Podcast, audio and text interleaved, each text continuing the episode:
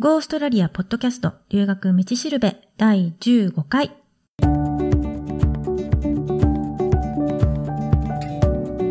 ゴーストラリアポッドキャストの留学道しるべは、オーストラリアも留学も初めてという人のためのポッドキャストで、留学のこと、英語のこと、現地での生活のこと、それから習慣の違いとか、オーストラリア留学に関するいろんなことについて、パース在住の留学コンサルタント、ふみがお伝えしていきます。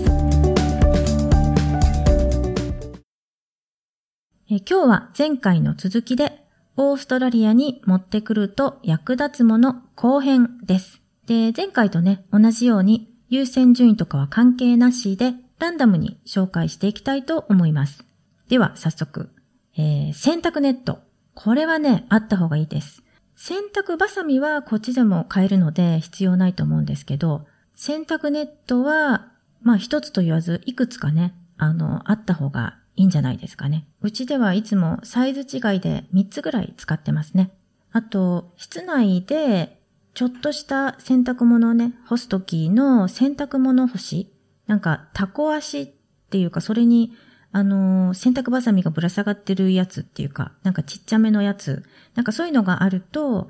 靴下とかね、ちっちゃいもの干すときに便利ってことで、持ってくる人が結構いますね。それから、化粧品。これあの、まあ、ほとんど使う人は女性かなって思うんですけど、使い慣れてるのがいいと思うので、やっぱり日本から持ってきてた方がいいと思います。でもね、あの、未開封の化粧品をあんまりたくさん持ち込むと、なんかあの、商用、売り物としてね、持ち込んでるって思われることもあるかもしれないので、箱とかこう入れ替えしたりとか、あくまで売り物じゃなくって私物ですっていう感じにしてた方がいいんじゃないかなって思います。あともし、後から日本からね、送ってもらおうって考えてる場合、オーストラリアドルに換算して1000ドルを超えそうな場合、例えば日本円で言うと、換算レートによっても違ってきますけど、今だったら8万円弱ぐらいですかね。なので、それ以上の場合は税金がね、かかってきちゃうので、もしそのオーストラリアドルで1000ドルを超えそうだったら、小分けして送ってもらうとかした方がいいと思います。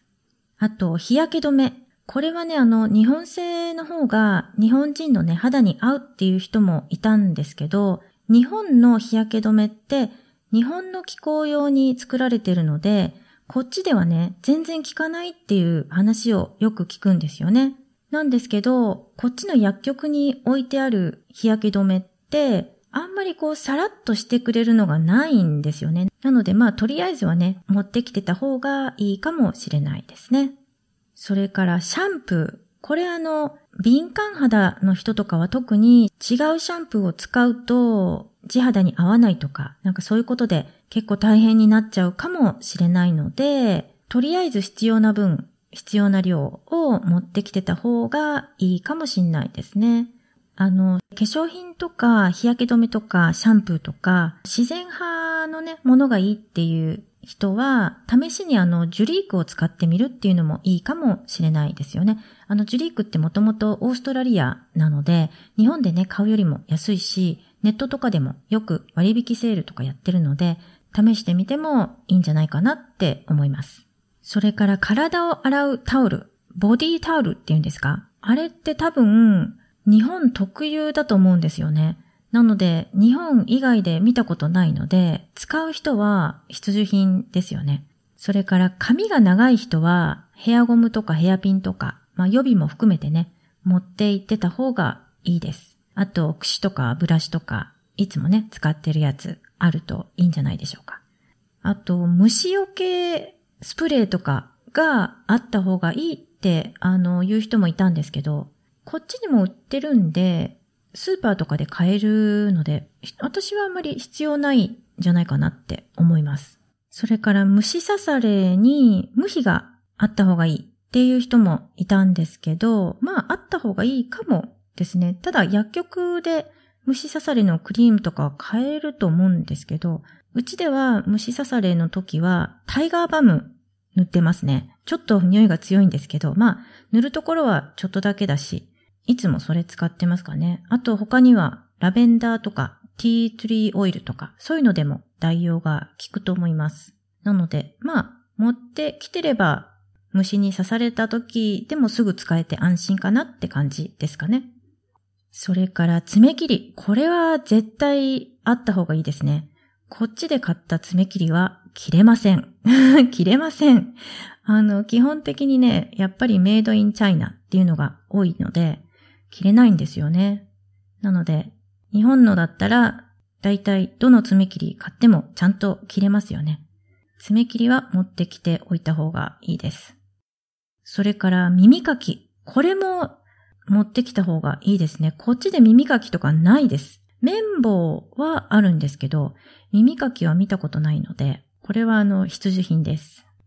あと、目薬とかをね、いつも使ってるっていう人とか、まあドライアイの人とかは、とりあえずはね、日本の使い慣れてるのを持ってきてた方がいいかもしれないですね。まあ、こっちの薬局でも買えるので、とりあえず日本から持ってきたものを使ってる間に、現地で自分に合うのを見つけるっていうか、そういう風な感じでいいんじゃないかなって思います。あと、メガネとかコンタクトの予備は絶対あった方がいいですね。メガネは特に高いし、あの、種類も少ないので、予備は絶対あった方がいいです。あと、コンタクトの場合は、現地の薬局で買えるらしいので、とりあえず、あの、必要な分だけ持っていくっていう方がいいかもしれないですね。あと、歯ブラシ。これはね、日本の歯ブラシがいいです。こっちで買うと、ブラシのヘッドがすごい大きくて、硬くて、使いにくいですね。で、値段も高いので、当分使える本数を持ってくるといいんじゃないでしょうか。それからポケットティッシュ。これはね、あの、必須じゃないんですけど、カバンの隙間埋めとして入れておいて、あの、結構後で重宝したっていう人がいましたね。もちろんこっちでポケットティッシュとかいうのは配ってないので、あると便利じゃないですかね。まあ、ティッシュはこっちでも買えますけど、日本のティッシュの方がなんか質がね、すごいいいって聞くので、もしあの、カバンの隙間が空いてて、それを埋めるのに使うんだったら、ポケットティッシュを入れておくといいよっていう、そういう感じですね。で、タオル。これあの、マイタオルがあった方がいいですね。あの、ビーチとか、よく行きそうな人は、そのビーチタオル、ちょっと大きめのタオルですけど、それが、あの、あった方がいいです。で、夏はもう何でも洗濯物とかすごいあっという間に乾くんですけど、冬はね、やっぱりなかなか乾かなかったりするので、速乾性のタオルとかそういうのだと便利かもしれないです。あと、暑い日は帽子が必要ですね。あの、日本と違って日差しがあの半端なく強いので、もう帽子は絶対あった方がいいです。それから、サングラスをする人は持ってきてた方がやっぱいいと思います。多分あの、眩しさ最上級、すっごい眩しいと思います。なので、サングラスをいつもしてるって人は持ってきてた方がいいですね。それから、暑い時には内輪。っていうか、ちっちゃくできるあの、センスの方が持ち運び便利でいいかもしれないですね。邪魔にならないですよね。まあ、必需品じゃないですけど、あると便利かなと思います。それから、弁当箱。これあの、ランチはこっちの感覚だとサンドイッチなので、まあそれをね、タッパとかに入れる、なんか袋に、ビニール袋に入れるとかそういう感じが普通なんですよね。で、日本のお弁当みたいに、あれこれ入れる習慣っていうのはないので、仕切りがあるタッパとか、そういうのはないですね。なので日本みたいなお弁当箱っていうのもないし、サーモスとかもあんまりないですね。なのでランチを自分で作るっていう人は、持ってきてた方がいいかもしれないですね。まあ、最初の頃はあのサンドイッチだけでも全然 OK だったりすると思うんですけど、まあ、ご飯がね、恋しくなった時のために持ってきてたら役に立つと思います。あと、ランチを入れるランチバッグっていうのがあんまりないので、持ってきてた方がいいっていう人もいましたね。確かにあの、こっちでは買い物をした時の袋、レジ袋っていうんですか？それにランチを入れて持って行ってる人っていうのが多いんですけど、私はあの、ランチバッグにちょうどいいサイズのちっちゃいバッグをお土産屋さんで見つけて、それを使ってた時もありますね。最近はあの、大きいハンカチをなんかこう、風呂敷じゃないですけど、そういう感じで使ってます。それから箸。マイ箸があるといいと思います。あの、日本食品をね、売ってるところとか、そういうとこだったら買えると思うんですけど、こっちでも。でも普通にはあんまり売ってないし、やっぱりあの、日本でね、買った方が種類がね、たくさんあるし、安いと思います。あと、お弁当用のちっちゃいフォークとかスプーンとか、そういうのもあると便利だと思います。こっちであの、そのランチ用のちっちゃいフォークとかスプーンとか、前にね、探したことがあったんですけど、全然なくて、一番近いのでね、ベビー用とかだったので、あの、もしね、ランチ自分でなんか作って持っていくとかいう人はあった方がいいと思います。それから、包丁。これはね、自炊するっていう人は、もう絶対必要だと思います。こっちのね、包丁は切れません。本当にね、全然っていうくらい切れないんですよ。なんかこっちの人ってあまり料理っていう料理する人ってなんか少ないと思うんですよね。なのであんまり気にならないのかもしれないですけど。で、包丁持ってくるとしたら本当あの普通の1000円くらいのね、三徳包丁とかで全然大丈夫だと思うんですよね。私も日本のね、包丁使ってるんですけど、それでも十分いけると思います。で、持ってくるときは、あの、スーツケースとかの空港のカウンターで預ける方の荷物に入れてくださいね。あの手荷物にはね、できないので。それから、ピーラー、あの、皮むき器ですね。あれもあるといいんじゃないですか。こっちのはなんか使いにくいっていうか切れないっていうか、すぐに壊れちゃったりするので、あと、菜箸もあるといいっていう人もいましたね。私もいつもそういえば使ってますね。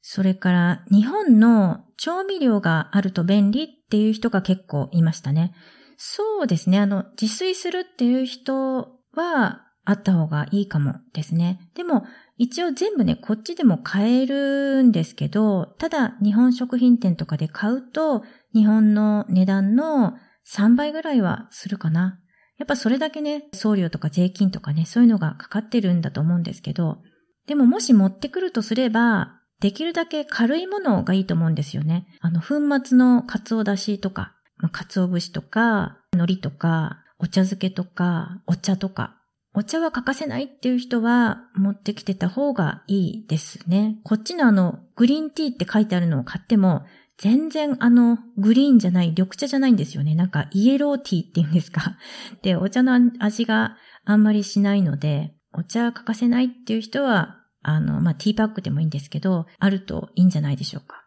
あと、コンソメスープの素がいるっていう人がね、あの、これも何人かいたんですけど、こっちのスーパーでも似たようなのがあるので、それで代用できると思います。でもあの食品関係っていうのは持ち込みできないものとか、持ち込みできてもなんか条件があったりするので、オーストラリアのね、大使館のホームページで、あの、確認しておいた方がいいと思います。あと、買い物に行くときのエコバッグ。これはあると便利だと思います。まあ、なくてもいいんですけど、あると便利。で、こっちにあるやつはもう種類とか全然ないし、まあ、こだわらなければ現地の人と同じやつ使ってもいいんですけどね。まあ、日本みたいにこう、コンパクトにね、できるものとかいうのは売ってないので、持ち歩きとか不便ですよね、大きいままだと。なので、多分、あると便利じゃないかなって思います。それから、たこ焼きの鉄板を持ってきてたって人がいましたね。そう、あなたです。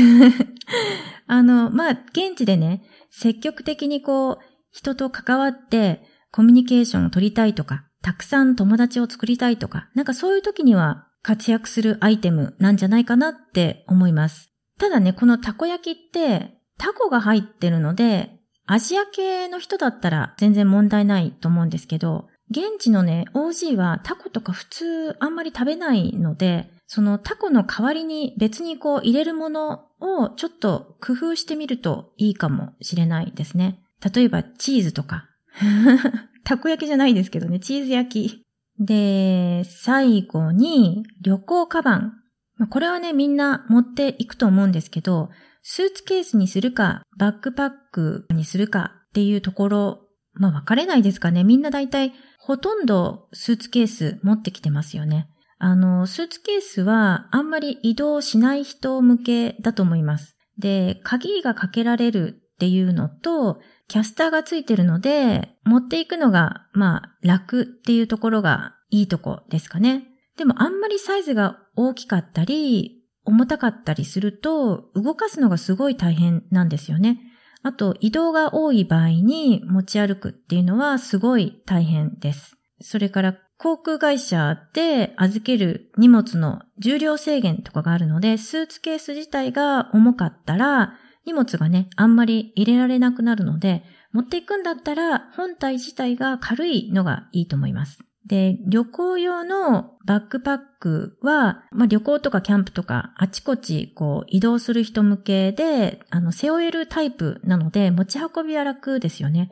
あと、肩掛け用のストラップがついてるのもあるし、バックパック自体が軽いので、そのバッグの容量によっては、物がたくさん入れられますよね。なので、持っていくとしたら、出し入れがしやすいタイプがいいと思います。例えばスーツケースみたいにこう蓋がね、開けられるような感じになってるのとか、ただあのバックパックにはキャスターがついてないっていうのがほとんどだと思うので、常にこう背負っていかないといけないっていうところがちょっと難点ですかね。で、旅行カバンとは別にそういえばリュックがあった方がいいですね。これは学校に行くときも使うし、あとちょっと出かけるっていうときも便利ですね。こっちではあの、ビジネスマンとか OL とかでもリュックをよく使ってます。なので、普通のリュックあった方がいいですね。まあ、とりあえず、こんな感じですかね、今のところ思いつくのは。行く年によってはね、ダイソーがありの、無印ありの、ユニクロもありので、なんかすごい便利になって、そんなにね、困ることもないみたいなんですけど、パースにはね、まだどれもありません。ないです。あ、ユニクロがなんかパースにオープンするとかしないとか聞きましたけど、まあ、いつになるのかはわかんないですけどね。まあでも本当はあんまりね、物は持ってこなくてもいいんですけど、物がいろいろたくさんあった環境から、そうじゃない環境に移るのって、やっぱ結構大変だと思うんですよね。かえってあの欲しいものが売ってないとか、探してもこういうのが欲しいのに見つからないとか、そういうこと自体がストレスにもつながってきたりするので、最初はね、ある程度もう使い慣れたものを持ってきて使ってた方が精神的にも楽だし、ストレスも軽くなると思うので、まあ人それぞれかもしれないんですけど、新しい環境には無理をしないで、徐々に慣らしていくっていう方がいいんじゃないかなと思うので、まあ、とりあえずね、絶対にね、使うものとか必要なものっていうのはもう日本から持っていく。で、現地でも調達できるものは、とりあえずついてからしばらくは使える分を持っていくっていう風にしたらいいんじゃないかなと思います。ということで、オーストラリアに持ってくると役立つもの後編でした。今日も留学道しるべのポッドキャストを聞いてくださってどうもありがとうございます。もしオーストラリアの留学に関することとかで何か質問があったり、